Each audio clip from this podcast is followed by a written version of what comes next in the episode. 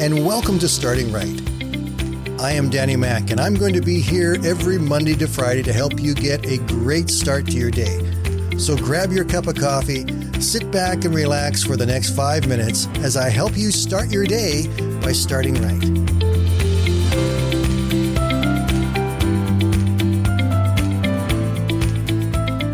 right. now, I want you to think back to your late teens or your early 20s, and a friend of yours would announce loud and clear, road trip.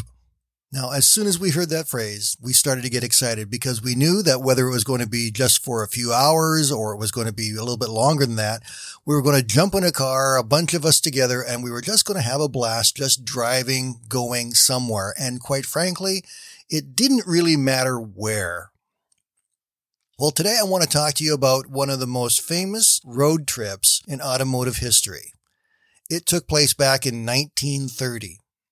Charlie Creighton and Jim Hargis had a Model A Ford. They went to the Texaco Oil Company and said, We would like to drive from New York to Los Angeles and back without ever turning off the motor of our vehicle, and we want you to sponsor us. The Texaco executives thought about it for a few moments and then he said, Tell you what, I'll make you a deal. If your vehicle lasts more than 500 miles, we'll underwrite the entire trip. So on July 26, 1930, the two boys jumped into their Model A Ford and began their trip across the nation from New York to Los Angeles. All along the way, they never turned off the engine. They took turns driving, and by the time they got to LA, it was August 13th. And by that point in time, the car had been running for 456 hours. That's 19 straight days. But the car had handled the trip well, and the Texaco insignia on the doors of the old Ford had garnered the nickname the Star. Reporters were amused to learn that the pair had been arrested in Pennsylvania for creating a public disturbance. And there was also very strong evidence that the skunk that they had hit in Ohio was very unhappy about it. Now the return trip was underway, and that finished on Sunday, September 7th, when Jim and Charlie drove into New York City. And for the first time in 42 days, the engine of Charlie's old Ford was turned off. Texaco officials were there. They congratulated Charlie and Jim.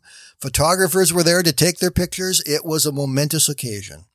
What was even more momentous is that Jim and Charlie drove their vehicle from New York to Los Angeles and back in 42 days, averaging 11 miles an hour or 18 kilometers an hour to those of us who deal with metric.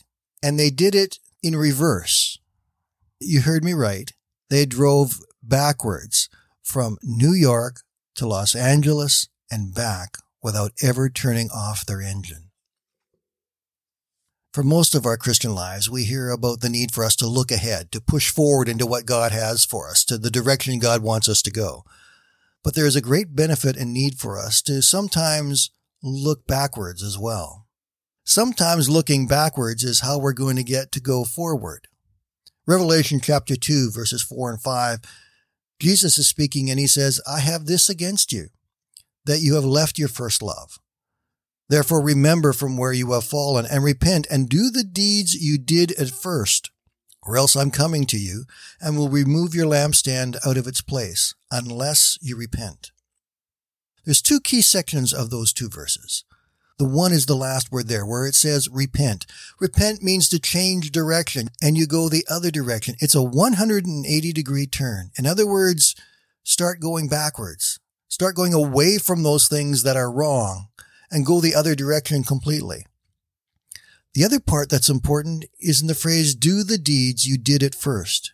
Not only are you to stop going the direction forward, that's the wrong direction. You turn around and you go back and you find the deeds you did at first that were right, and then you can move ahead again. With what we face in our lives, we need to know there's times where we need to go back to the foundations of our faith what is true, what is right, what is strong, what we believe about God, what we believe about morality, what we really need to know about people and God's plan for our lives. And then we can move ahead. And we can have a miraculous story. Maybe not one that will be famous in automotive history, but one where God will look at us at the end of our lives and say, well done, my good and faithful servant. Have a great day, my friends. We'll talk again tomorrow.